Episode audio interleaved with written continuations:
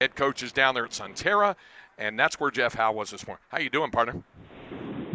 Good. I'm on, on my way back home already. So it's nice, nice, tiny press conference. Uh, Sark had to get out of there. He's a busy man. Uh, he's got some had some in-home visits yesterday. He's out recruiting today. As soon as he's done with some Alamo Bowl obligations, so he's just kind of blowing and going right now.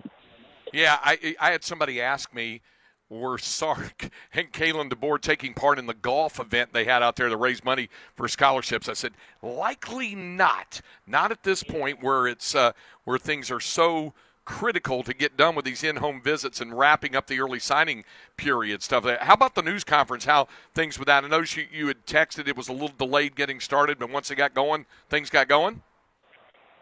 Yeah, uh, I don't know, Craig, if there's a, a whole lot of substance to take away from it. I mean, the, the main things that obviously, you know, there was a couple of beat writers there. We had some questions, and I think one of them is, you know, has anybody said they're not playing in the bowl game? And Sark said those conversations are ongoing. It's like portal conversations are still ongoing, and I think Sark framed it pretty well. What some of these guys are going through. Look, I mean, all these guys love Texas. You know, even a guy like Logan Parr that's jumping in the portal any day now uh, got a degree from Texas, love Texas, but these, these guys have futures they've got to think about. And then do they want to continue their football career? And if they do, does that need to happen somewhere else? Uh, just like Bijan Robinson's decision. Does he go pro? Does he stay? If he goes pro, does he play in the bowl game? Does he practice?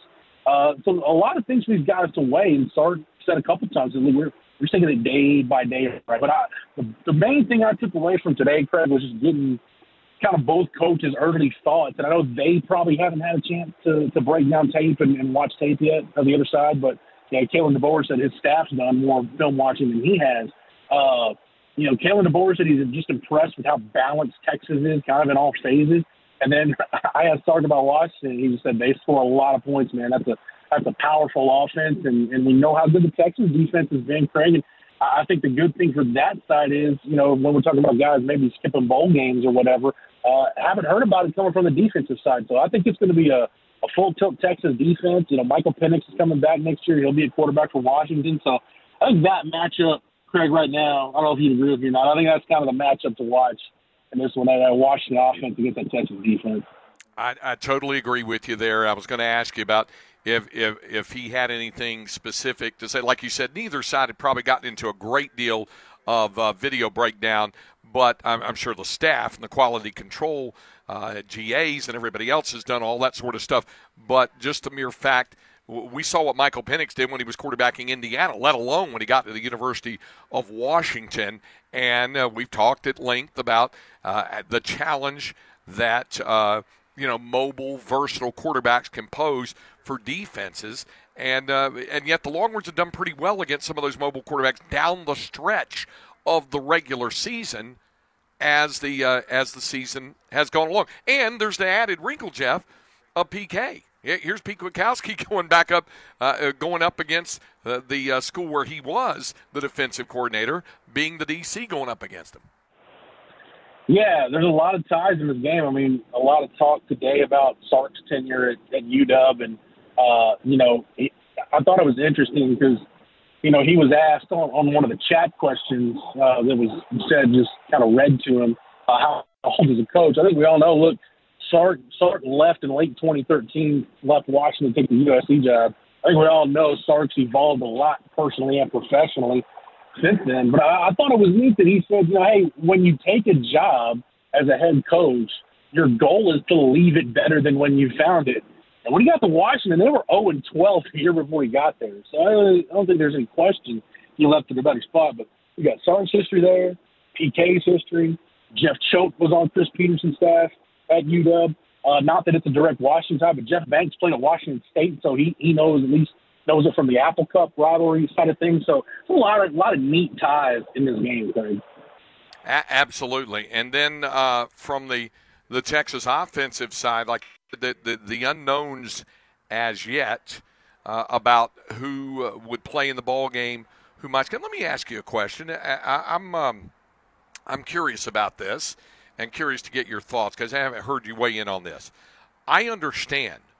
I completely understand the questions folks would have with regard to Bijan Robinson, and you know if he's going to go pro, does he play in the bowl game, as you mentioned, that sort of thing.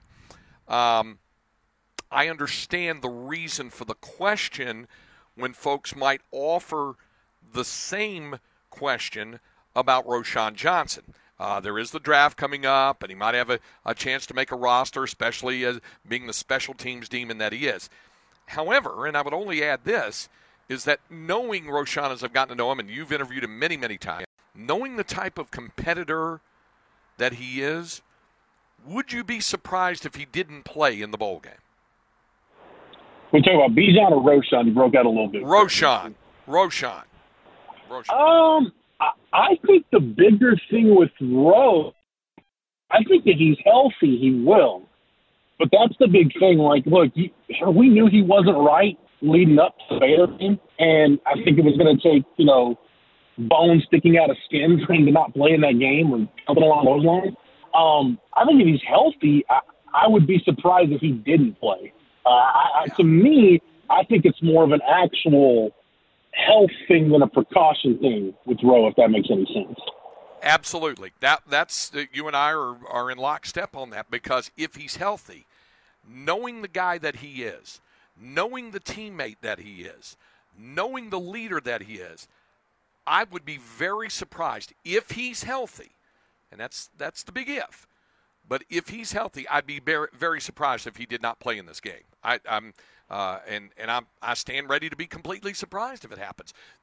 I'm talking about the way he's constructed from the inside, not about you know what's down the road and all that kind of stuff. I'm talking about the leader he is and what he demanded from his teammates in those players only meetings that a lot was made of earlier in the year, and the leader that he's been, and the leader that his teammates have said that he is. So if you're a leader on all of that sort of stuff, it would almost stand the reason, especially getting to know him as we had, that I'd be surprised if he was not playing in the game if he's healthy, and that's the big if there, I would think. Yeah, I, I do think, Craig, one thing bowl, bowl season does, it gives you an opportunity. You've been around this long enough to know. This is kind of when you start to turn the page from the 2022 team to start looking ahead to 23, not just in terms of things we usually think about like depth chart, uh, but, you know, who are your leaders going to be next year when some of these guys leave? And – bowl season's a time. It's a time for a guy like like a T'Vondre Sweat, uh, like a Jerrin Thompson, uh, like a Jaylan Ford, uh, to where you're going to lose some of these voices. And now it's it's you know borrow a phrase from uh, James Conklin of the program. Uh, it's time for these guys to sit at the head of the table. You know, and and this is when they're going to start making that transition. Uh, so that that's a big part of it. Yeah, we can talk about you know, the young guys because of the way the depth chart's shaking out and, and guys leaving through the portal, um, it's a really big bowl season for a guy like Maalik Murphy now that he's the number two quarterback with Hudson Card in the portal. Uh, you know, the young offensive linemen, Sark talked about those guys today. We can talk about that, those are very valid points, and I'll certainly hit on them. But don't lose sight of the fact that this is when the guys that are going to be your leadership core for the 2023 team, these next few weeks are going to be when, when that stuff starts to take shape. Totally agree with you uh, on that. Uh, uh Jeff, what did Sark say is the next – step on what the practice plan is and the run up to the bowl game in terms of them hitting the field and, and, and what they'll look at in the coming weeks? Yeah, they'll be on the field tomorrow, Craig. You don't know if that's going to count as an official practice or if it's just kind of a workout type deal, but they'll they'll get started by Friday. They'll be full go into bowl practices, and you know it, it, it's crazy for Sark. It's going to be those times we've heard. I mean, pick your coach. Mack Brown's talked about it. Tom Herman's talked about it over the years. Uh, you know, there might be a practice where the head coach might not be there, and, and it might be assistant coaches running the practice because uh, you know he might be out recruiting. I mean, I, I asked Sark, you know, about prioritizing things right now, and he said, "Hey, that's just it. I, I've got to prioritize." And he said the players understand. You know, there might be some days where uh, recruiting takes precedence. There might be some days where team stuff takes precedence. There might be days, like I said, the the conversation attrition conversations are still ongoing there might be a day where that needs to take precedence. So he just said he's got to take it day by day, try not to get too consumed with it and, and go. But as far as the practice goes, uh, they'll be doing, they've been doing some kind of workout type stuff. They'll still be doing that tomorrow, but by Friday, they'll be, uh, they'll be full go into bowl prep. All right. Hey, uh, drive it back careful. Uh, look forward to seeing you at Total Men's. A little further, a little closer to your, as Chevy Chase would say, neck of the nape down in uh, South Austin on SoCo tomorrow morning. Hey, I don't know if you told the listening audience yet, but like you and I were in New York, quote unquote, together for a couple of days and never saw each other. I, I could see you from a distance. You sent a great photo. Yeah, you sent a great photo of some chicken parm you had at a great Italian restaurant. I'm here to say right now, and this isn't even remotely close, you had a far better trip to the Big Apple than I did. A far better uh, trip. Just, yeah, and I didn't even get to tell you that uh, the last remaining Carnegie Deli location is actually at MSG. So that's what I had for dinner uh, on Tuesday night. So yeah, based on our phone conversation, I didn't even throw that part in, but yeah, I think I think my trip went much better than yours. yeah, you know what? And and and I saw that Carnegie Deli location there on the concourse, and I thought, but I was racing back and forth between the broadcast location and getting down to the locker room to do pregame and then postgame interviews uh, with Chris Beard. So I saw it. I thought about you. I thought about me. I'm glad you got to avail yourself of a good deal there. Yes, it was. Uh, other than the outcome of the game, everything was great in NYC. Right. Then the game happened. Yeah. Okay. Hey, hey uh, drive careful. I'll look forward to seeing you tomorrow morning. Yep. See you tomorrow, Craig. All right. Jeff Howe on his way back from San Antonio. The Sark